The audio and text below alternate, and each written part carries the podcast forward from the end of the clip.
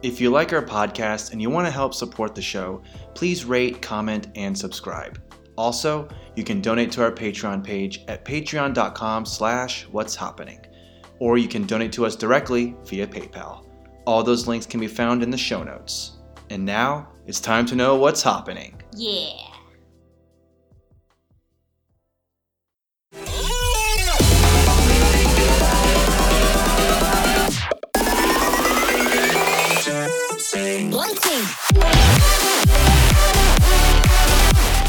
What's happening, everybody? Happening. Happening, right, right.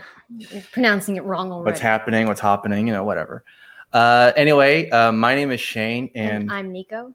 And today we have a very special guest, Jessica Green. She is a Christian anarcho capitalist, a homemaker, and also a, a podcaster. How are you doing today?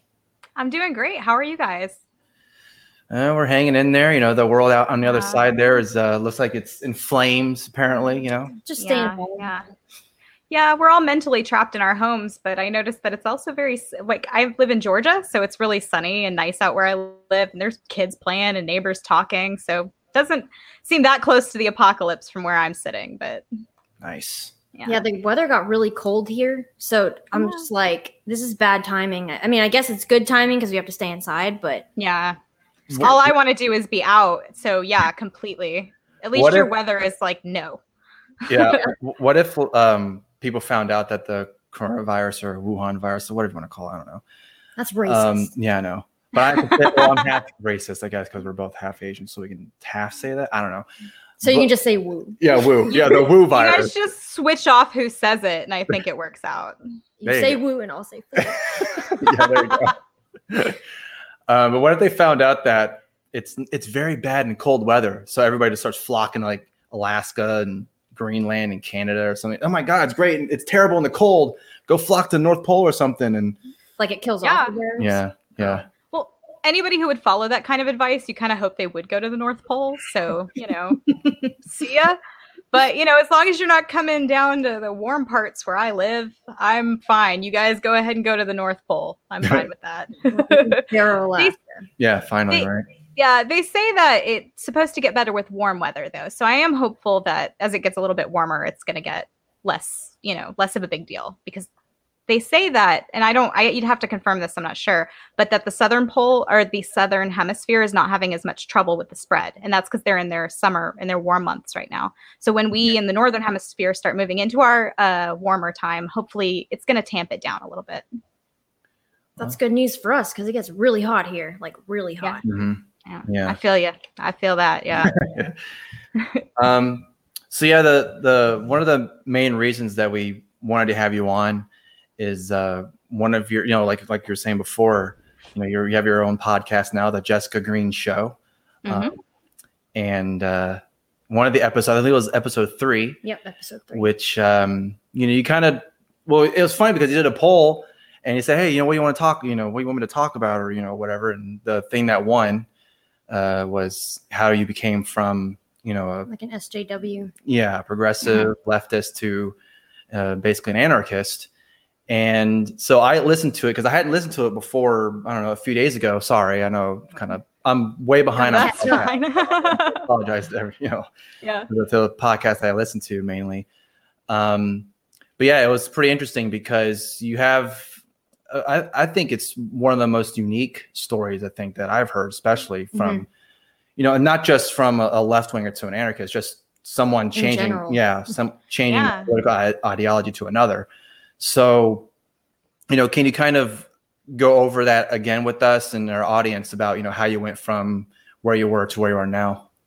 Sure. Yeah. I've always been like a politically active person, at least since the early 2010s.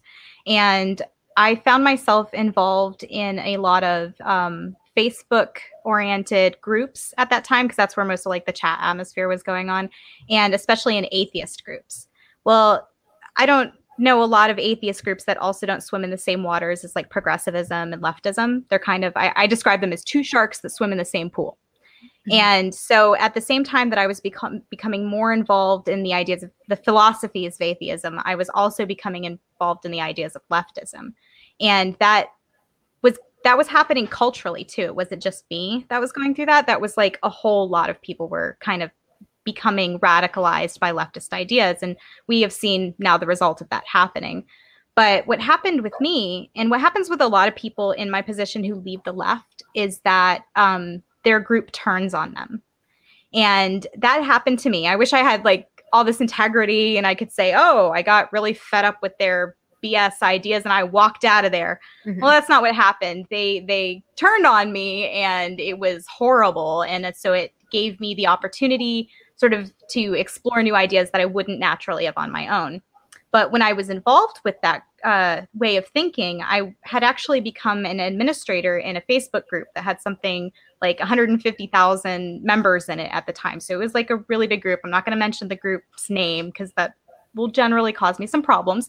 But, uh, you know, it was in at least that world, I had kind of like achieved some position. And it only took like agree disagreeing with opinions like a single time to have the people who believed in that ideology completely roll on me.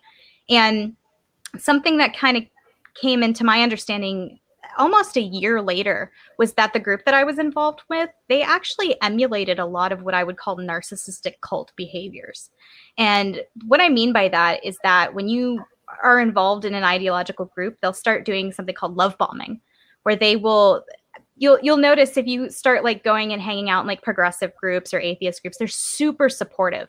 Like anything that's going on in your life, like they will support you just e- even when you're wrong you know just like support you make you feel surrounded by love and acceptance. And you know you just really come to emotionally depend on the group of people around you.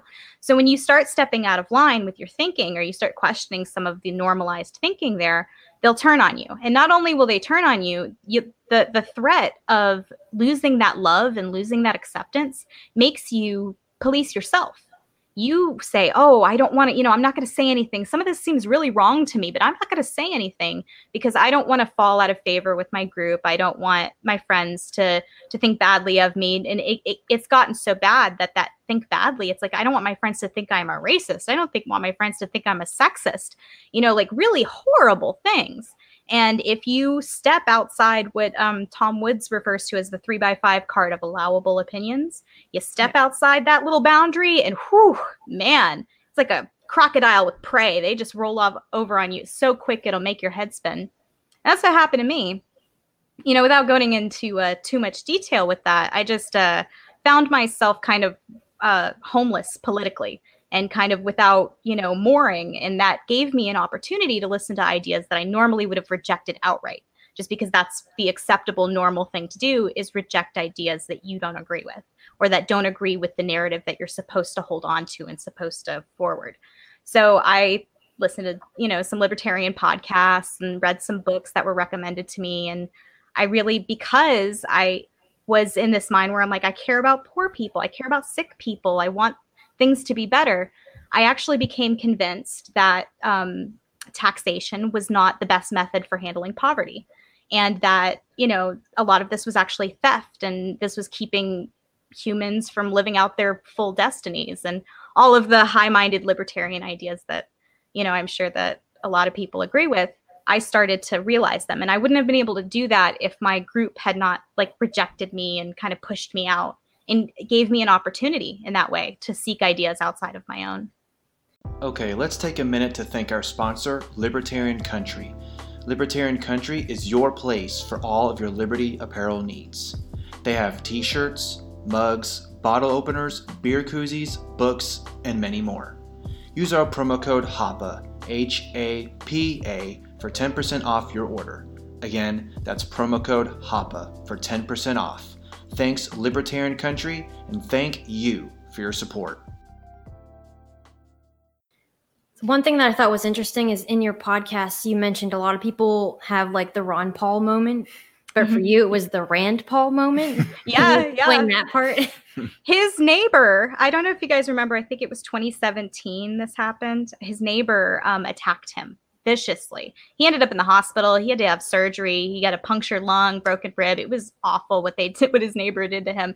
And I found out, I, I thought, you know, I live in Georgia, so sometimes old men fight in the yard. That's what happens. And I thought for sure this was just two old dudes fighting. And then I found out it was politically motivated. That this guy had attacked Rand Paul because of politics. I thought, gosh, this is awful. Like any normal human being would say, this is not how I want my ideas put out in the world. I don't want people attacked because they don't agree with me. And when I started to voice that opinion to my group, that was the thing that made them turn on me, by the way, was that I was supporting Ron Paul or Rand Paul. Now, at the time, I was not the kind of person that would have supported Rand. Nowadays, sometimes I'm like, hey, this is this guy's got it. You know, this guy's mm-hmm. got the right idea sometimes. But mm-hmm. uh, back then, he was like, you know, persona non grata. I would have never agreed with his politics, but that doesn't mean that he deserves to get beat up to the point where he's in the hospital. And when I was expressing this to people I thought were also, you know, mature thoughtful adults, it turned into, oh, well, you're supporting this and you're supporting Rand Paul, which means you're supporting racism, which means you're supporting white supremacy. And it really got that far, like very quickly. I'm talking zero to 90. It was, oh, you don't want Rand Paul to be viciously attacked and put into the hospital? Well, that means that you support uh, white supremacy. That was, it was like unimaginably fast. That's ridiculous just yeah. because you don't want political violence. Oh, that means that yeah, you're a white supremacist. Yeah, super fast, and um, you have to. It, it takes a long time to even be able to speak out uh, in disagreement of what you think is right with these kind of people because you have to follow the narrative. If you don't follow the narrative, you are open for attack. That's the whole theory now is that you either are one of us or you're one of them. And that ideology, that specific group of progressive leftism does not see anyone outside of their ideology as a person who should be protected from violence. They believe they can hit you, like straight up. So basically, you know, like punching Nazis, yep. it's totally fine, you know, which is hilarious. But too, everybody's because, a Nazi. Yeah, but everybody's that's the thing. They don't make yeah. sure who they can punch are actually Nazis it's you know Ben Shapiro. They accuse that guy of being a Nazi, and he's right. Jewish. I'm like, yeah. he wears a yarmulke. Are you kidding me? well, the thing too is that uh, with like Richard Spencer being like basically the face of all that for a time. Mm-hmm. The, the the funny thing too is that Richard Spencer is all you know. They say he's a well, I guess he is actually a white supremacist, whatever. But a lot of his uh, political, you know, stances, whatever, are very left wing and progressive, which is hilarious mm-hmm. to me. Mm-hmm. You know, with his whole, you know, you know, um, it's just confusing. Yeah, like environment. Uh, I mean, he was yeah. for net neutrality, uh, just a lot of that stuff, and it's just, you know, he does believe in a lot of the same things you guys believe in. Yet, because he likes white people more than everything else, punch him in the face. yeah, it's really interesting. They use him as the example because he has, you know, opinions that I don't think a lot of people would agree with. Right. And um, those types of opinions, they don't have a lot of clout in our society. The people who express them openly and frequently, they are reviled. And so you get to use that against people you disagree with. You get mm-hmm. to say, oh, if I call you a Nazi, that means anything that you're saying to me is wrong and I am by nature right. As though for some reason, I, I, you know, I'm just trying to imagine a scenario where a person who might have white supremacist beliefs is right about the topic, but also has white supremacist beliefs. It doesn't make them incorrect, like mm-hmm. factually incorrect. You know what I'm saying? So right. we're turning our culture into a, a culture that says you're only right based on your ideological principles. And, you know, of, of course, racism is d- a deeply unpopular ideological principle in our society to express those ideas makes you a pariah. Yeah. You know, so this idea that you're going to, unless you punch everyone who expresses one of these ideas, you're also supporting that idea is absolutely insane. The, it ju- it's just a way to give people permission to knock down ideas they don't agree with. It has nothing to do with whether the person's actually a white supremacist or not. If you're, if, if I say, you know, that I don't agree with uh, Medicare for all, that could be spun very easily into a person saying, well, you don't like the poor, you don't like this kind of people, that kind of people. Therefore, in the end, I spell it out that you're a white supremacist. But it, it has nothing to do with that. Of, course, you realize, you know, being also libertarians, that it's more of a financial uh, argument than it is a ideological argument or having anything to do with race. Mm-hmm. But then that person can say, "Well, you who hates the poor, you know, I my ideas are better because you hate the poor." I mean, does that make sense? I feel like I'm Yeah. kind of Yeah, getting well, off the, topic. well, the thing that you know going on that whenever they kind of just talk about uh, you know race or emotion, whatever, especially like you were saying Medicare for all or anything like that, whenever it's Any government programs. well, not only that, but anything like Yeah. economic, yeah. it kind of makes you just automatically go. Do you even know what in the hell you're talking about? You know, because with, with economics, you know, I mean, I get it. You know, for some people, maybe it's kind of hard to grab. I know for me, sometimes I'm, I'm kind of have to Mhm. like, kind of like, I'm like a, I don't know what, what, what the right term would be, but it sometimes for me, it's kind of hard for me to understand, you know, because, you know, I'm, I'm, I'm willing to admit, I don't know sometimes, you know, if I'm, what the hell I'm talking about Yeah. or, you know, or whatever It's like that. You know, complex. yeah and i'm willing to learn too about all, all that stuff but even like just recently there was someone talking about how you know well um you probably know what i'm going to say Are you talking about the rent thing? yeah they'll, they'll like Oh, oh yeah. landlords uh complaining about their uh um their you know whatever get a real job landlords and, and my first thought is well that is their job the landlord that's the They're whole providing the space for you to live. right and Yep. you know with all this happening around us right now and i don't to me i'm just thinking well do you even like can you even think for a second like if you were a landlord right and someone was coming to you come in and say i need a place to live. You say okay well uh, it's worth this much amount of money. And then that person says okay i am willing to pay i don't know for example $700 a month for rent. Okay cool. Deposit 200 great. I'll give you $200 and then after that in a month or two i'll give you 700 for the rent. Mhm. But then that same person later on goes, you know, that landlord's uh, uh stealing my money. Blah, blah, blah." Yeah. But you just said you just approved of that exchange, you know. It's a voluntary agreement that Yeah. you both participated in. Yeah. exactly. So like and like, you know, if you don't um I don't know, for other apartments, you you speak to a leasing agent. So I guess Mhm. that leasing agent is the landlord, I, I guess, in this scenario. I guess that leasing agent is evil, even though you're like, yeah, I'll sign the paperwork and oh, Yeah. okay, cool. Yeah, I agree with that. One year, okay, one one year, whatever. But you know, like that argument also goes back to like if you don't agree with what they're saying about the Right. landlords, then oh, you Right. just hate poor people because You just hate poor people. Yeah, Yeah. yeah. Exactly. It's I think the language of landlords is purposeful too because in uh, previous communist regimes, people who were landlords specifically were singled out as the enemy of the state.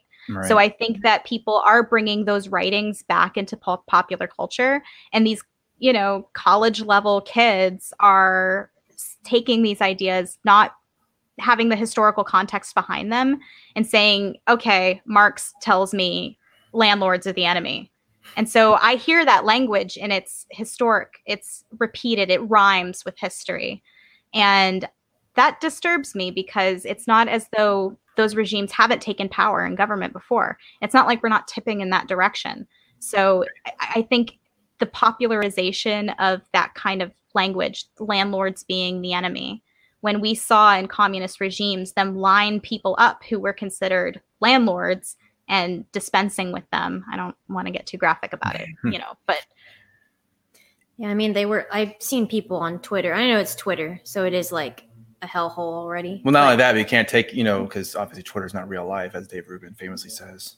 I know it's right? a reflection though. Right, it, it, right. Yeah, it's the, you know, uh, what do they say about the mirror? The reflections are closer than they appear. Mhm. So I do think that Twitter mirrors an aspect of at least the the psyche of people.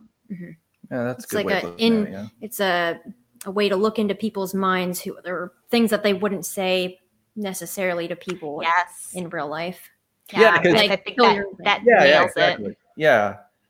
Um. So yeah, we're, we're kind of getting off a little off Yeah. topic. It's great. I, I, I love the tangents sometimes. Yeah. You know. Um. So yeah, kind of going back to uh, what we were talking about earlier about your journey or whatever. Mhm. Um.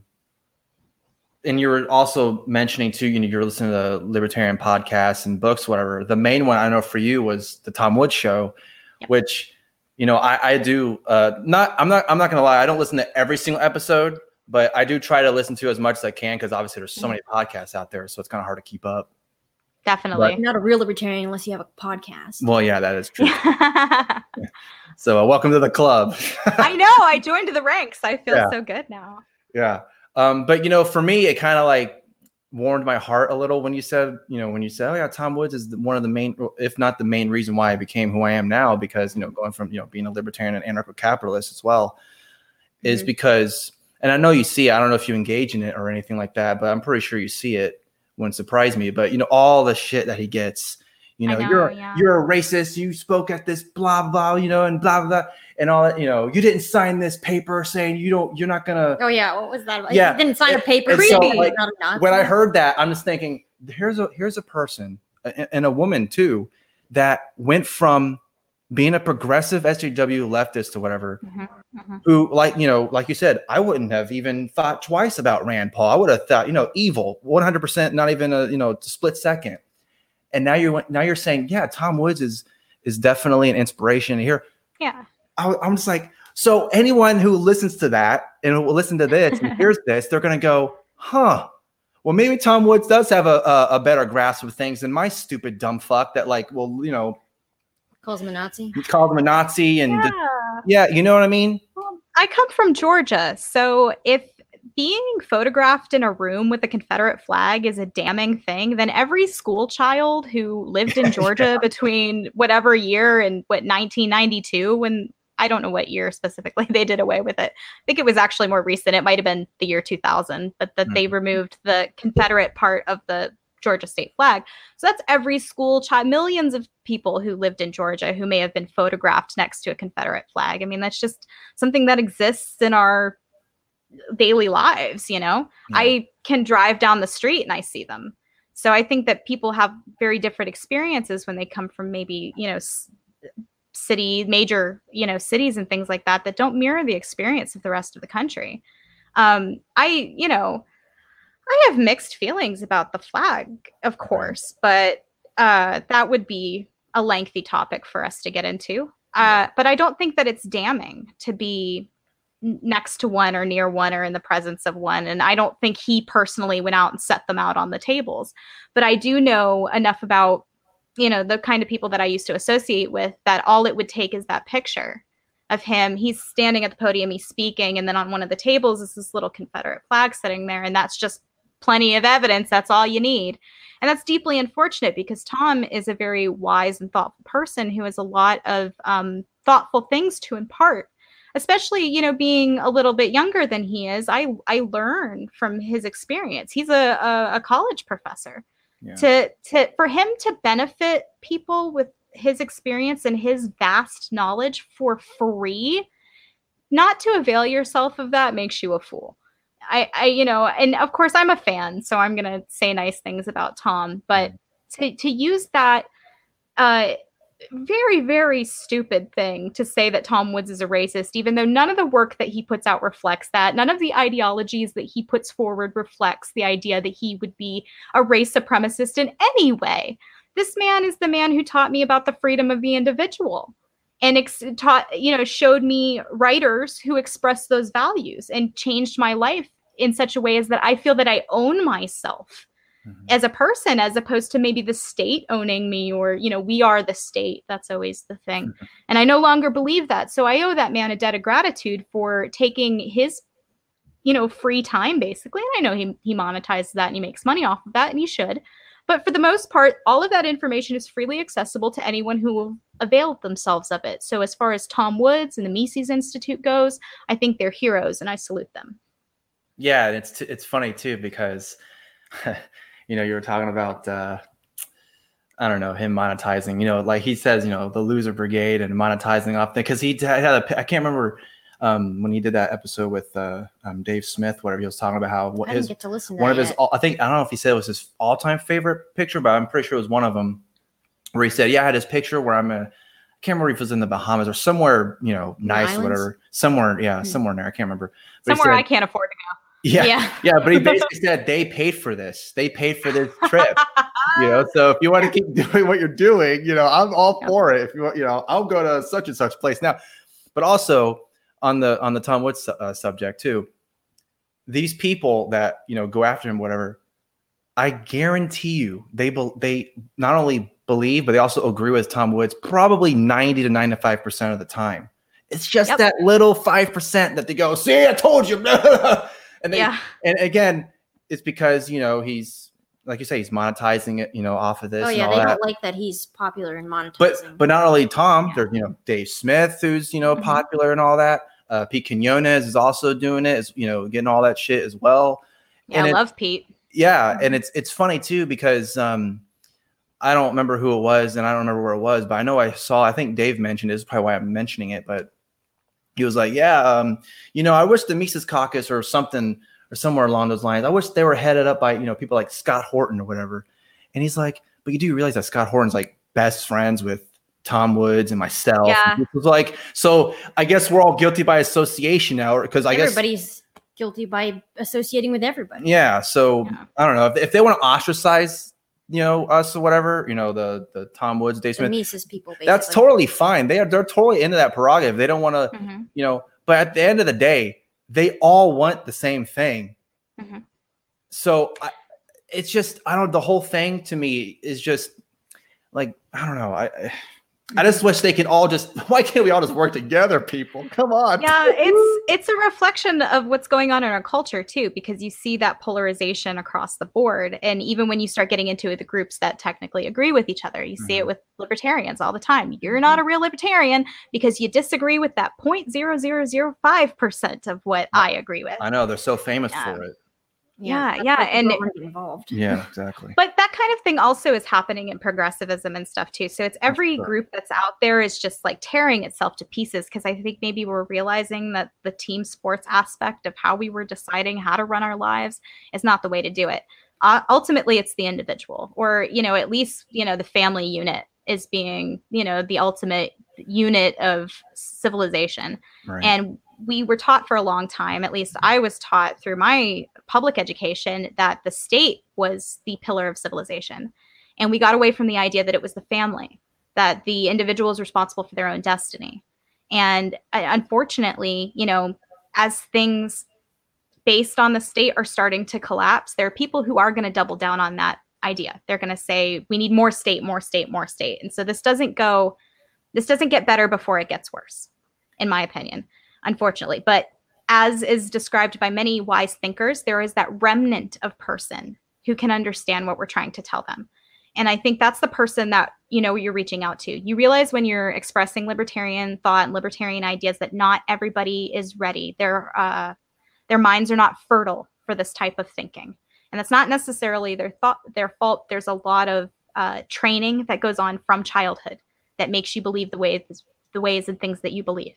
So like for me for example i had to be basically be kicked out of my ideological group in order to have a fertile area for this idea to grow and that's not going to happen for everybody you know that's not that that was a bit of luck that came my way Mhm. so I think that it is important just to speak your ideas and let the truth of them stand on their own because there are people who, through all of the screaming, are listening for the sound of a whisper. They're listening to hear the truth, to ring out through all of the cacophony and the chaos.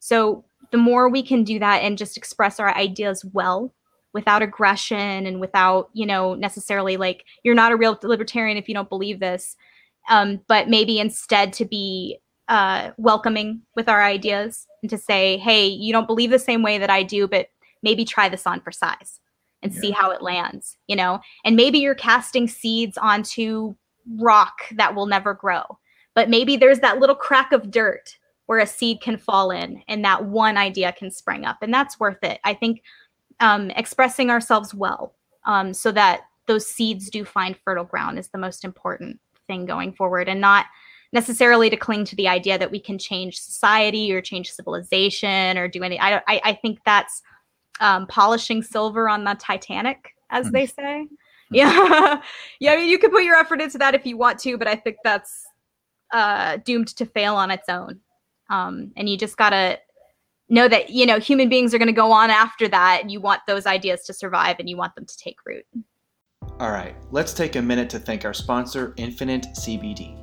What is CBD? CBD is one of the many compounds inside the hemp and cannabis plants. Although CBD is in the marijuana plant, Infinite CBD uses pure hemp derived CBD isolate that contains no THC. Our CBD is straight from an industrial hemp farm that produces pure and clean, testing above 99% CBD isolate. I use the Freezing Point topical cream and the topical salve to soothe my muscles, especially my neck and back, and it feels great. Use our promo code HAPA10, H A P A, and the number 10 for 10% off your order. Again, HAPA10 for 10% off. Thanks, Infinite CBD, and thank you for your support. Kind of based on what you were saying, I was going to ask you, what do you think, um, like in terms of our country, do you think we're going to end up going more authoritarian before it gets better, or do you think yes. that there'll be like a pendulum swing at some point? So I think there's already a cultural pendulum swing on the way or happening. I see it all the time. But I also think that we're going more authoritarian with the state. The state has every incentive to protect itself and to grow its own power. And it's not, uh, there is nothing in a position to stop it. It's only going to be stopped when it itself, you know, crashes underneath the weight, the gravity of its own weight. Um, that may have happened with this coronavirus thing because um, there was a fella, I think his name, I don't want to mispronounce it, and I'm so sorry if I do. Jack Posobiec. Oh, okay. Is a, oh, yeah, yeah. conservative lib, uh, person on Twitter. He said that the economy is not something a switch that you flip on and flip off again. It's not as though we flip it off and then we turn it back on and everything is still working. This is more like slamming, you know, into a wall at 250 miles an hour. Some of the pieces yeah. are going to be broken. It's not going to work the same after. So, you know, we, this could be the thing that does it for all I know, you know, but if not, the state will continue to grow its own power. It's grabbing for power even as this goes on. So I think it's the only. Have you guys ever seen that anime Akira? Yes. Where he becomes such a large thing that under the gravity of his own power, he is destroyed. Mm-hmm. Basically, mm-hmm. I think that's a metaphor for the state in every way possible actually the more I watch that movie, the more like anarchist themes I see in it, and I'm like, this is about the state. Yeah, but that movie is ahead of its time. I gotta, sure. yeah. you gotta show that movie to me. Then I didn't watch it. Yeah. It, oh it, man, it's it's one of it's one of the um, first like big anime to really kind of mm-hmm. peek its way into the mainstream here in America for sure. Hmm. Like a lot of people that become anime fans, you know, they'll they'll say like, like Akira or Akira was like yeah. the main one of the main ones for them. Hmm and and the animation still holds up like it's still yeah. really progressive and it looks really great so i mm-hmm. definitely recommend that movie and there are really important themes in that movie that when i i saw the movie when i was 16 years old which is you know 20 odd years ago and that movie affected how i think about things today mm. so i definitely recommend everybody checking that classic anime feature out so kind of you know sticking with the like authoritarian or whatever um mm-hmm. or maybe not i don't know I'm not really sure how this is going to tie to this. I don't know. Sometimes I kind of say, yeah, but then I'll, I'll completely go on like roll with it, man. Yeah, basically. Yeah. Um, I tend to ramble and tangent, you know, all that good stuff. But um, so whenever you're, because you do come from a, a left wing background or whatever in terms mm-hmm. of your ideology, do you? Because you kind of were mention, mentioning it too, is that you know if you do kind of plant a little seed, a seed or whatever, and hopefully it will grow, but who knows, it might not. When you mm-hmm. do talk to those I don't want to say like you know those people, uh, you know, but when you talk to people on the, like on the left or whatever, because you're more inclined with that because you've been in that mindset. You, I, yeah, I'm going to assume you probably still have those type of, um, I don't know, like those type like of. You know how to. Yeah, yeah, yeah, yeah, speak, yeah. I speak the language. Yeah, yeah. Absolutely. So whenever you whenever you like speak to someone like that who's on the left side or who's a progressive, who's a liberal, even, you know, it's kind of like what Scott Horton says. You got to fight the left from the left, and if you're mm-hmm. from a right wing background, you fight the right, you know, from the right yeah. or whatever. So do you kind of do that when you kind of speak to someone on the left wing? Yeah, I do have several friends who maintained their friendships with me even after all of this happened. And although they vehemently disagree with me, they still, you know, understand that we're basically good human beings who want yeah. almost the same stuff.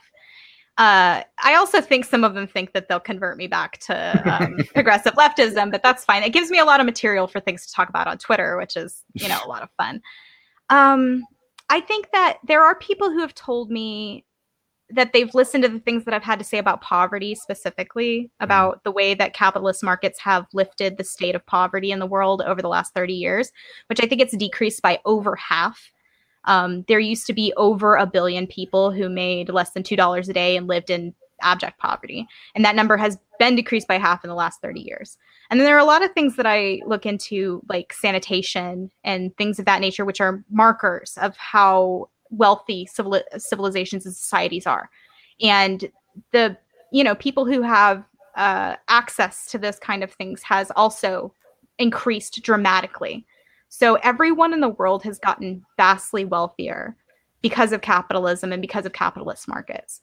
And so if the care here is the care of the poor and that people not be living in abjectly poor conditions, then you definitely have to lean toward markets. That's just, you know, and so I've had some success with talking to people on that level because I think that people who are progressive who are not necessarily like power seekers and there are people like that they genuinely care about poor people and this right. ideology sounds from the outside it's like we care about the poor and you're like okay well i care about the poor i don't want to go with you guys you care about the poor too mm-hmm. and you know and everybody's not an economist it's like you said it's kind of i think it's referred to as the dismal science because it's mm-hmm boring. It's really dry. It's hard to understand. I tried to read uh, Man Economy and State, and it it did not go well.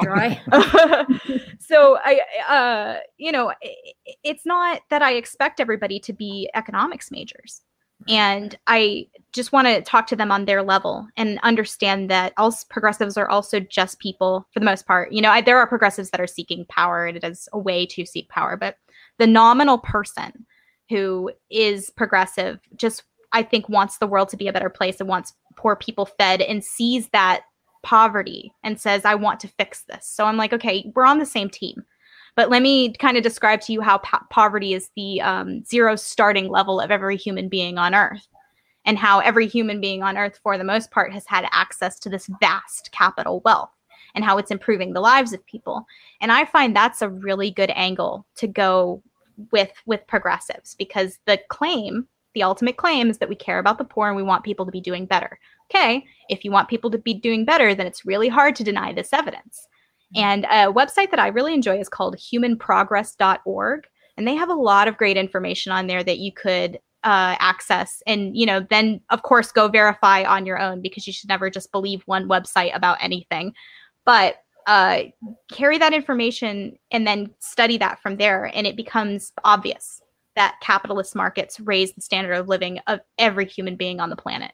And then, you know, if you genuinely care about the poor, you'll find yourself saying, hey, maybe progressivism, maybe um, socialism, maybe taxation is not the best way to handle this. Hmm. What do you think? I don't know. I just um I haven't looked too much into it, but um I feel like I should go read up that website because I don't like I don't even barely um try to talk to people about economics anymore just because I don't mm-hmm. I'm not really super comfortable with yeah. it.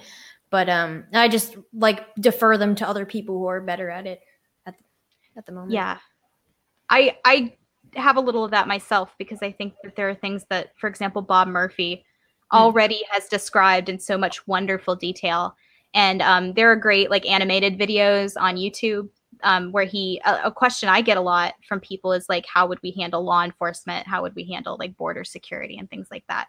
And um, David Friedman uh, has a uh, animated video called "The Machinery of Freedom" on YouTube that is wonderful. Um, Bob Murphy has one called "The Law Without Government." And I don't think these guys animated it. It's uh, talks that they've given, like at the Mises Institute, for example, and then someone has set an animation to them.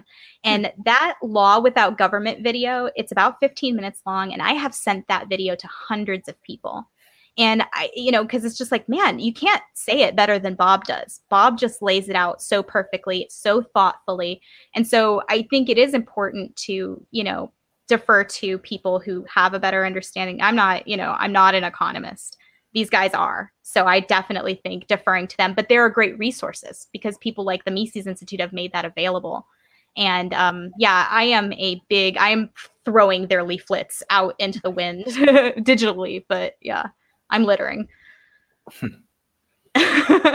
this is like totally like I was trying to figure out a way to make a good transition into this because I also wanted to talk to you about this, but I'm just gonna we're just gonna go into yeah. a totally different topic. Yeah. Let's throw a grenade. Um, so you're also um I guess like in our circles kind of famous for being a prepper on on Twitter. Yep.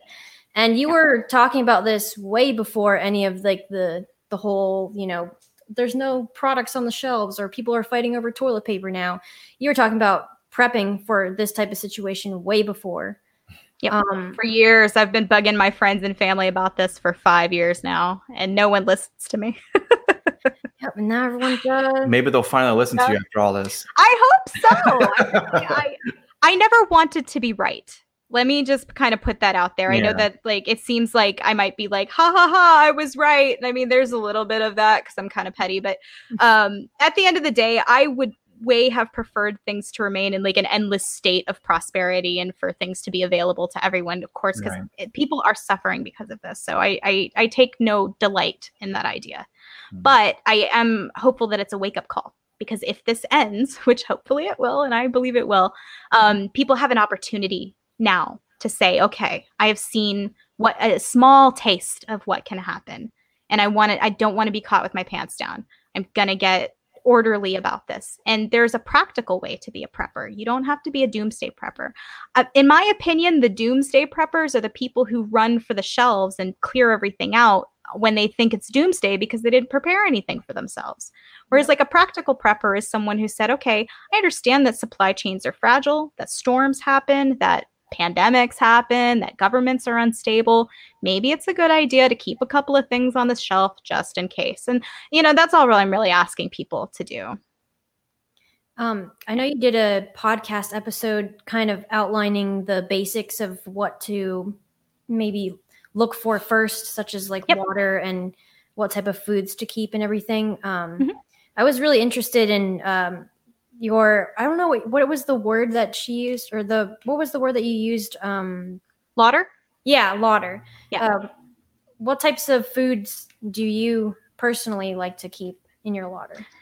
Right. So um I like uh, tuna fish because it's a meat protein and it keeps in a can really well and it keeps for years. So that's kind of something that I always have a lot of on hand. And it's also versatile. You can like do a lot with it and it's already cooked um, a lot of people kind of think about when they start prepping for the first time, they'll think about what they want to have indefinitely in an apocalypse situation. And that ends up causing people to buy a lot of foods that will spoil because they're just not going to use them.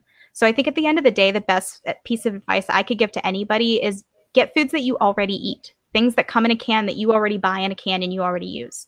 And then you can practice pantry rotation. You have some extra cans of that, the new cans going back, pushing the old cans forward. So you're eating what will expire first. And once you start developing a pantry rotation pattern, over time, just adding a single can a week to your larder costs you maybe a dollar to 80 cents to add a single can to your grocery list. Over the course of a, a year, you would have 52 extra cans of food which you know uh, is is a healthy a, he- a healthy storage for for you. Also, I recommend things like uh, rice and beans because they have almost indefinite shelf life. Especially white rice, which has been polished and it doesn't have um, a lot of the things that can go bad, like a lot of the the husk and things that are still on. Not the husk. What am I thinking of? There's a difference between br- yeah, right. The brown rice and the white rice, which the white rice has been polished and basically has like an indefinite shelf life. Dry beans, as long as they're kept away from moisture, also have pretty much an indefinite shelf life. I have heard of beans lasting up to 25 years. I don't know that I would want to eat those beans in particular. they might be kind of uh, crusty at that point, but it's it just shows that there is a long. There are things that you can put in your larder, your pantry, whatever you like to call it, in they're just for safekeeping and they'll hold. You don't have to spend $200, $500 on a bucket of MREs, which are full of unfamiliar foods and things that would be strange to eat in a stressful situation. You want food that you already eat because it's comforting to you and you like it, and it's going to give you energy and make your morale better if you need to eat it. Um, there are people, you know, storms, hurricanes, all kinds of things that trap people in their homes for long periods of time, and they only can rely on what they have in their pantries. So, what I'd like for everybody to kind of consider is maybe having starting with three days. If I got stuck in my house for three days, but I have enough cans, rice, beans, bouillon, spices, whatever I need to just kind of keep things rolling for about three days until we get out of there. You start with three days, you build up to a week, you build up to a month, and then I don't generally prep past the three month level. I think having anything more than that can be like you risk a lot of your foods kind of expiring and going bad and things like that. So I, and it took me two ish years to get up to the three month level because I wasn't, I, I didn't want to spend past my disposable income on preps. That there are people that do that. They get obsessed with it. They spend over their amount on all kinds of, you know, prepper materials and prepper gear and stuff like that. I just want people, if they're stuck in their house because of a flood, to have what they need to feed their kids. So I'm just on like on a real practical level, having about, you know, start with three days. Three days puts you in a hugely better position than you would if you had no days. And then work up from there a week, a month, three months. Once you have three months, you're in a really good position. If you have three months worth of food, you you have a lot of a lot more choices at that point if things go really wrong. And hmm. it's rare for things to go really wrong. Yeah, unless we're actually going through the apocalypse or something like that, mm-hmm. you know, then if it's lasts more than three months, maybe I could understand that. But yeah. in general, I guess you would say like a, a disaster wouldn't last more than, I don't know, a month or two if it was that bad. But you can look at things like Hurricane Katrina, for example, where people were stuck in their homes for over a week, sometimes up to two weeks before people could get to them. And I kind of use that as a barometer. Like that's in modern times one of the worst disasters I've heard of is Hurricane Katrina. And um, Hurricane Andrew, which happened maybe 10 or 15 years before that, my family, some of my family was in that. And my aunt told us she remembers having to wash clothes at a kiddie pool in the backyard and that that was miserable labor. And so um, something that I've done over the course of the last couple of years is build up labor labor saving type of things. So if you're going to buy things for this type of thing, I recommend the number one thing to have is a laundry roller. You guys might be familiar with an old timey device that has two rollers on it, and you push clothes through it and crank it. Hmm. Until you've had to wring a pair of jeans out and feel the pain that exists in your shoulders the next day for the next three days, you don't realize what a, a life saving thing this roller is. But if you really got to buy some prepper gear, buy a laundry roller. And, you know, of course, you know, guns. Yeah. yeah. yeah. So no one can steal your food. So no one can steal your food. But after you buy your guns and after you buy your food and, and have your water secure, buy a laundry roller. Trust me, it will save your life. you, know, you know, it's funny you were mentioning, uh, you know, buy guns or whatever, and also with the well, with the laundry roller, kind of makes you appreciate like back in the day, you know, when the when the mothers and wives were wringing the clothes. Yeah. Oh man, this. Oh yeah, being a mom is not hard. Okay.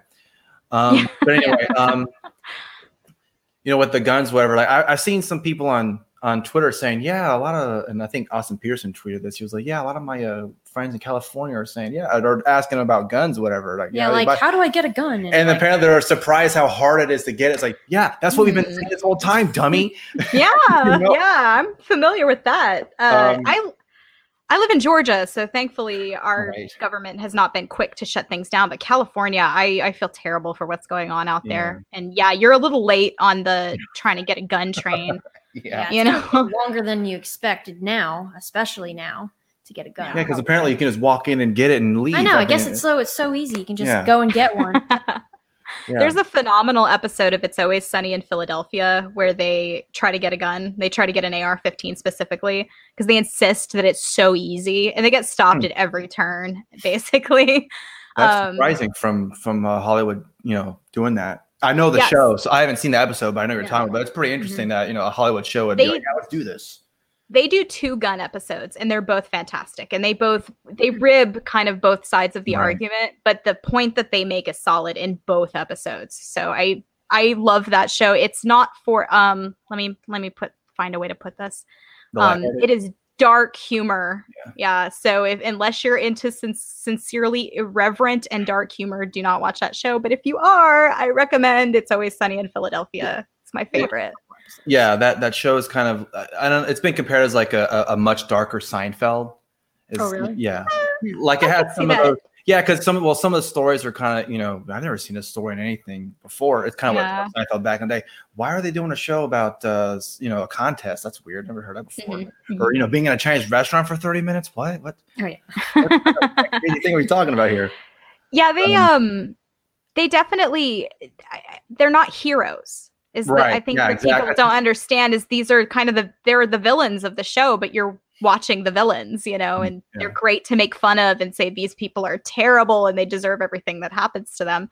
And my husband made the comment to me the other day, he's like, How often do you think they're in court? They don't show you the part where the cops come or the they're in court the next day. And I'm like, Yeah, probably a, a lot.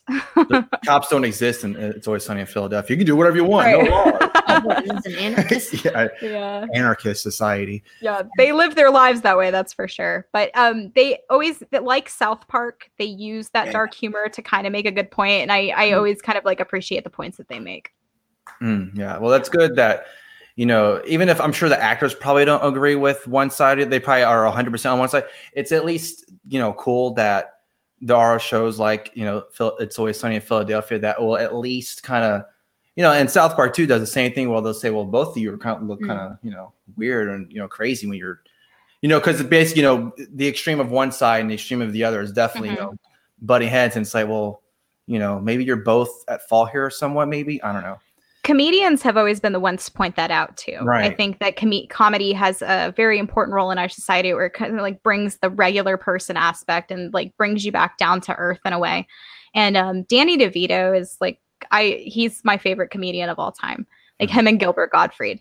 And the thing about both of these guys is that they really like they push that unexpected envelope to kind of shake you out of your uh, uh, we get into these uh, modes of thinking, very, very tight modes of thinking. And they'll say something very outlandish outside of that that will kind of jar you. For example, Gilbert Gottfried, um, he had to do a stand up show immediately after 9 11 happened. And everybody was in a terrible mood. This terrible tragedy had happened. Like, what could you possibly laugh at right after 9 11? Right. And I don't know if you guys know what the aristocrats joke is. But the aristocrats joke is, uh, uh, yeah, it's a it's a thing in comedy where you get up and you tell this joke that starts about this family going into a talent scout and they call themselves the aristocrats and then the guy says what is your act? And basically the, it's on the comedian at that point to name off every nasty raunchy terrible act that they can possibly think of outdoing every comic who has ever done the aristocrats joke before them and mm. so after 9-11 and this very somber mood had taken over this man went on national television and did the aristocrats joke which is about the most irreverent thing you can possibly do. And everybody died laughing. They needed it so bad. Everybody needed that release so so much. And at that moment i was like gilbert gottfried is my my people forever. Mm. And so both he and danny devito do that. And i think that's what sunny tries to do is they really try to like shake you out of that stupor and Yeah. say like this is ridiculous laugh at it like Mhm. even though you're not supposed to and it's always something you're not supposed to laugh at and i think that's the genuine gift of comedy to us and especially people um you know, george carlin Yeah. uh, had so many important things to say that he couldn't have said if he was a politician. He couldn't have said them if he was a respectable h- person, Mhm. but he got to say them because he was a comic, and that's the beauty of that position that that people get to do that. That's what I love about Dave Smith is he's both a comic and that. yeah, both a comic and a commentator. And it was like, man, he hits that, he hits it right down that middle line where I'm like, oh, perfect. And you you just don't have to take him just seriously enough that it makes it okay for him to say those things. Yeah, but for some people, Dave Smith's not a real comic. So Oh yeah, I heard that too. I don't- I'm like he has specials and he does stand up, but he's not a Yeah. real comic. yeah, but he's not a real comedian. He's been doing it for 10, 15 years or whatever. Eh, not real, whatever. He's more of a real comic than anybody who says that. So Right. yeah. Yeah. Yeah. Oh, It's, oh, I was just gonna say, like going back to the prepping thing. I know that you're pretty interested in history. Is that kind of how you became interested in prepping? Is like Yeah, I think it definitely gives me a reason to understand that prosperity is cyclical and that there are good times and high times and that those, you know, eventually uh, peaks give way to troughs.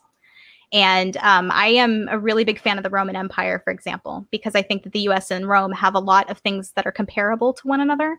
Mhm. And we uh, see that Rome was the most advanced civilization. They had the most advanced military. They had, you know, basically all of the things that the US has going for it, Rome had going for it too. And they fell. And a really interesting time period in human history is what we call the Dark Ages. And it was a time of unprecedented human freedom when basically the biggest civilization and biggest government in the world fell down. And people had to make their own way. And it was hard. But they were able to carve out of that a different kind of uh, a different kind of philosophy and a different kind of way of being that gave rise to a freedom oriented society that we have today. And the seeds of that were born, I think, in the fall of Rome, which is, you know, of course, a, a very lengthy topic that we could get into for many hours. But I think that for sure, for sure, history plays into my thinking as to why a person ought to, you know, be prepared for things to fall down. But it's not, you don't have to go all the way back to the Roman Empire for that you can go just as recently as like 1942 when we had rationing um, the depression when basically we had we had 40 years in this country where the government was like you have to grow your own vegetables in your backyard because things just aren't available and that wasn't that was just last that was that the most of the last century Mhm. those are our own grandparents people who might still be alive today who can tell us about those times of austerity and we can maybe do ourselves a favor by learning the skills that our grandmothers knew. Our grandmothers survived those things because they knew how to do stuff. And today we have, you know, we have phones and we have Amazon Fresh and we have all these things just like at the push of a button. And we've exchanged for that our self reliance. And if things fall down, and they do, we're not going to be able to take care of ourselves. And so that's what I want to encourage people to do. I want them to bake bread. I want them to split wood. I want them to do all of the things that are normal human activities because the way that I'm not saying that technology is a bad thing. I'm not a Luddite or anything like that. I'm just saying we shouldn't exchange our human inheritance, the knowledge of our ancestors that helped them survive for thousands of years through all kinds of harsh things the fall of empires, uh, natural disasters, famines, floods, plagues, all of that. Human beings survived that because they knew how to do things. The difference now is that a lot of people don't know how to do shh. That's the problem. like even Yeah. even a lot of people now, like I've seen on Twitter, are realizing like, oh, without my phone or any anywhere to go, I don't have any real hobbies, or I don't even know how to cook, like that kind of thing. Oops. Yeah. And Yeah. there's no excuse not to at least know how to chop some carrots and throw them in a broth or whatever it is that you, I mean, like, I'm not even telling you, you got to have chickens or anything. I'm not saying any of that. You don't have to quit your job. You don't have to move out of the city. I'm just saying have a little bit of self reliance. You don't have to be self sufficient in everything. It's almost impossible to imagine being completely just living in the woods on your own like that. But if you're self yeah, it is the dream, isn't it? Yeah, I, I, I'm my husband and myself have been moving toward that, but it's taken us years and and forethought and planning to move our life path in that direction. And we, you know, maybe five or five to seven years before we ever owned the house that we live in, we made the decision that we want to be self sufficient people and we want to be able to do things for ourselves. So hopefully, in the next year or so, we'll have chickens. Um, we've already got several garden beds going. Um, we're well versed and well educated in the idea of growing your own food, bread baking, those kinds of things. But it takes it takes time. So we're all finding ourselves the possessors of a lot of downtime right now. So I encourage everybody who's listening to this is like, damn, I'm bored. Well, you have YouTube that has a university full of people who know uh, skills, skills of how to take care of yourself. Learn to take care of yourselves. And I'm not shouting at you guys necessarily, just kind of into the ether. Just well, please learn to take care of yourselves because I want you to thrive and I want you to survive and I want you to go on if anything should happen. And you can guarantee that things will happen. It's anybody who knows history knows that that is a promise. The only constant in the universe is change. So don't rely on the the current state of prosperity to continue forever because it it's guaranteed not to. I guess the last question uh, you kind of mentioned it uh, just now, but the last question I wanted to ask you um, was about your garden because, Mhm. like, that's something I'm interested in doing. Like, whenever we ended up, or we, whenever we get the chance to move, Mhm. um, then I want to move into a place where I can start gardening. Yeah, great. That's what great. type of food are you growing this season? So, um, I grow a lot of vegetables. I live in Georgia. We get a lot of rain and a lot of sun. So things like peppers and tomatoes do really well here. Um, I'm I'm benefited by the fact that we have a really long growing season compared to some other areas of the United States. We've basically got three growing seasons here. We've got two cold growing seasons, and a really long warm growing season. Um, so when you guys go for your house, find a house with a backyard that faces the south because that's the way the sun crosses over the land. Mm-hmm. And your plants will grow better if you have a south facing yard. If you're growing in your front yard, fine, whatever. Just make sure you have a fence around it because yeah. people will avail themselves of your vegetables without a fence. Borders, borders, mental borders are important. Um, yeah, so definitely find a south facing yard and then also look to see what grows well in your area because not every area grows everything well. Like I would love to grow olive trees because I, you know, consume olive oil at a startling rate. But um, our, our, environment just isn't good for it. So I don't invest any time and effort trying to make olive trees work here. But what I, what I can make work here is things like peppers, tomatoes, uh, gourds grow really well here. So anything like zucchini, squash, uh, butternut squash. And so, um, you know, it's I have a wide availability of different kinds of vegetables because I live in a subtropical climate. But, you know, my mother, for example, who lives in England, she has a wide array of vegetables that I can't grow because she lives in a northern hemisphere. And be- that's based on the declination of the sun, different vegetables grow well there for her. She can get kale basically all year all year round. And I'm very jealous of that because it's March and we already hit our first 80 degree day which means that I'm already out for kale. Like that, my my I planted some kale plants. They're probably not going to do well. I'm gambling. um, so yeah, just find out what works well in your area and focus. Oh, sorry, and focus on that stuff. You know, just make make what works in your area best work for you. Our climate and don't be similar, yeah. but to Georgia. Yeah, maybe a little bit drier, but it is well. If we stayed in Dallas area, it would be pretty humid. But we're thinking about moving to a place that's more um, more dry. So I'll have yeah. to look mm-hmm. into that. I recommend looking into the Garden of Eden method or back to Eden gardening method for you guys living in a dry climate. It's where you cover your garden beds in wood chips. And it's a, it's a method that I use, but it keeps moisture in and it doesn't allow the plants where the roots are to get too hot. So if you're in an environment that's like really arid and has a lot of sun, you want coverage on the ground. Everywhere you look in nature that has plants growing, they have coverage on the ground, be it in the form of grasses, be it in the form of clovers or, you know, the the leaf litter that falls from the trees. Nowhere in nature where things grow is the ground uncovered. So the worst thing you can do for a garden is to just strip the earth off and then plant seeds in there because the biome that exists within the soil is living between the roots, the um, minerals, and the the fungus, the mycorrhizal fungus, which I know I'm kind of getting kind of sciency here. These all these things all have a relationship. And when you strip the cover off the earth, it's exposed to the wind, it's exposed to the sun, and it kills off the living component of the soil.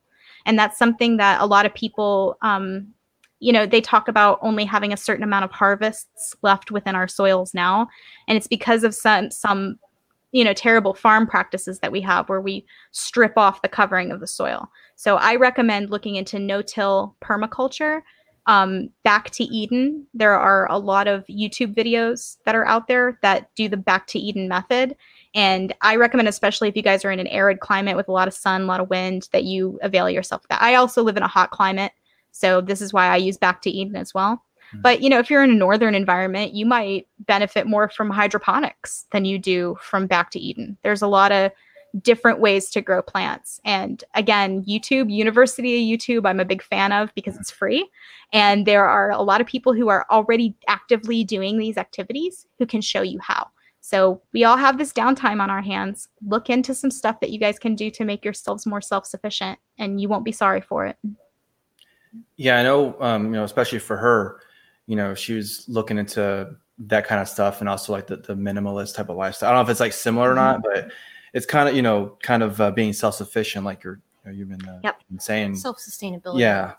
And, and it's, um, you know, it, it's like this whole time, like you said, with all this downtime that we're, that we're having, you know, because the government's forcing people to stay in their homes and all that, which I don't know, the whole, that whole thing is just weird how the government can just be like, okay, you're done. You can't do anything. It's just, yeah. it's crazy how powerful the government is. Yeah, and how little power the individual has. But anyway, um, yeah, it's it's it's it's pretty. Uh, I don't know what I'm trying to say, but it makes you kind of think about all of this that we've been talking about, you know, just trying to, um, you know, because I know for me personally, like, like when you know she cooks or whatever, and so when I'm if I have to cook, I, I'll just probably look at a kitchen or whatever. I'm just gonna be like, I can cook maybe one or two, three things, you know, but I don't know Yeah. if I can cook so And many other make an egg, things. so that's good. Well, I can make an egg. Yeah, that's true. You're Uh, already doing better than like 80% of the population if you could fry Yeah. an egg. I'm serious. And I'm going to try that uh, peanut butter and egg sandwich. I'm Yeah, working yeah, up the Good. courage to do that. uh, you know, peanut butter or uh, I use almond butter because I don't know for some reason I'm allergic. I wish I wasn't allergic to peanut butter because Peanut I, butter makes them break out. yeah, I don't. some Oh, I. I wish it didn't, but Bummer. yeah, but peanut butter and egg. Um, I don't. I guess I don't know what kind of bread. I guess any bread would be good, right? Yeah, pretty much. I mean, we used like either white bread or sourdough, something like that. Okay. All right. Yeah, I'm going to Yeah. give that a try. But you know, uh, we're meant to specialize. That's why we Yeah. pair off as human beings, and and and and women do the cooking, and and you know, men chop the wood. It's kind of. dare you. How dare I you. know, I know, wood. I know. But there, I mean, come on, is there nothing better looking than a man chopping wood? I, I don't think there is. And this is how human beings is, existed for thousands of years. And this idea that, um, n- you know, men and women are exactly, not, I don't want to say like unequal. We're not unequal. We're just different. There's diversity and specialization, and that's that's survival. We've survived because of that. So it's okay that someone handles most of the cooking and someone handles most of the hunting. That's kind of the designing of the design of it, in my opinion. Um, but I think that the more self-sufficient things you can do as a pair, that you know you don't have to rely on the state or a grocery store or another organization outside of yourselves for. And you develop those skills over time. So don't beat yourself up for not knowing it but say hey you know what? I wouldn't know how to make a loaf of bread if i were deprived of it from the store. If i go to the store and the shelves are bare and there's no bread there can i go home and make a loaf of bread? You can but you have to teach yourself how. And you're going to want to know that before the bread goes off the shelves so as i said you know we can all kind of use this as an opportunity and a wake up call to say hey i need more skills. I need to know how to do these things. And you know fortunately i live in a time of prosperity. Hopefully we'll get back to that. Uh, i live in a time of prosperity so i can avail myself of this knowledge. Um, jordan peterson is a person i heard this from and i love the saying. It's make hay while the sun shines well you can't make hay when it's raining right so you know do that now you know while while things are good while you have a full stomach and all of those things learn how to make your own food so that if you're ever deprived you don't have to show up in a line at a FEMA camp somewhere and say, "Oh, please, Mr. Government, please take me in because I have no way to take care of myself." That single bit of self-ownership can keep you freer than, you know, a lot of other things. You know, and I'm not trying to like downplay the importance of like firearms, which are extremely important in the cause of keeping yourself a free individual, but also the ability to sustain your own life. Can you clean your own water? Can you make your own bread? Can you grow your own vegetables? You know, chicken, and chickens, goats, all of those things. And the more and more you can progress toward that lifestyle and more of that you can build up for yourself, if things fall down, I want to be in a state that if things fall down, it's not going to affect my life. I'm going to get to keep going on just as I had before. And you just make yourself a little bit better at that every day. One little step of being just a little more self reliant tomorrow than you were today because you learned a new skill. You, you, you saved something, you put a can up, whatever it is. Just consider it an investment in yourself as a human being. I wish to own myself, and I can't own myself unless I can sustain myself. So that would be the sort of main theme of what I'm trying to bring to the table. I feel like that's like what I'm trying to find, like people who are like minded um, to that type of thinking, because I feel like um, anarchism and self sustainability go really hand in hand. So Absolutely. Yeah. Yeah. And community is so important. You know, we don't have that connection to our neighbors that we used to. Back during the era of the Depression, people knew all of their neighbors and they all took care of each other. We don't all have that anymore. So even if we're having this community online, we're developing that community aspect where I can teach you guys things and you guys can teach me things that I didn't know before. And we we're a uh, social animal you know? So i support community not communism just uh, we we need each other in a voluntary way, you know, and through that voluntary means we can benefit each other and teach each other new things. And, you know, I've, I've spent a lot of, um, you know, the last five years or so of my life developing these skills. And now it's becoming apparent to a lot of other people that they need them. And I want to avail I, I want to avail myself of them if they need that. So I plan on doing a lot more um, prepping oriented and self sustainability oriented podcasts and episodes and things like that. So hopefully I can put out some content that um, people find valuable, but also a lot of that's already there. It's already on YouTube. There, if you just you type uh, build a prepper pantry into YouTube, you're going to find hundreds of videos of people who have also been doing this for years and are able to tell you what to do. And you know, a canning kit is like seven bucks at the store.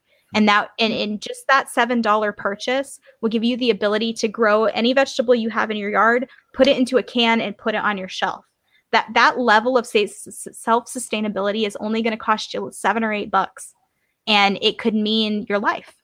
So I encourage everyone to take those seemingly cheap steps now while they're cheap and not worry about them later when there's nothing on the shelf. You know, we have a really good opportunity here, a wake up call, and I hope that people will avail themselves of it. Yeah, I think that's a I think that's a good way to end it. Uh, yeah, good sum good, up of yeah. of all the topics that we talked about. So. Mhm. Thank you. Yeah. If if you want to plug your uh, show or your Twitter or any other social media platforms, um, Yeah, do. so I have a WordPress blog that I write in occasionally. Um, I am hoping to get a lot more uh, prepper oriented stuff going in there. It's called the Libertarian Kitchen Witch. I'm also on Twitter. You can follow me there, and I'm pretty active at Anarchy Toward.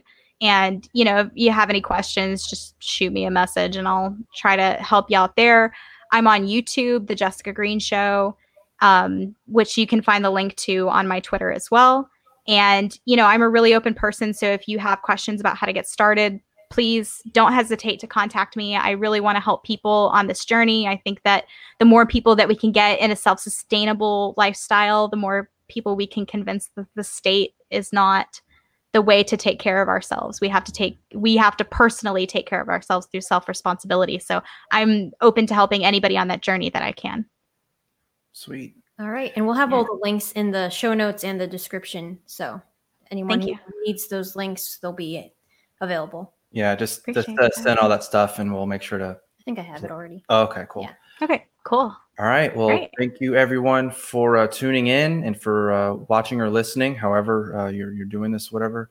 Mhm. Um, and again, thank you so much, Jessica, for coming on. I really appreciate your insight. And for, Anytime, uh, guys. Yeah. This was fun. Yep. Yeah.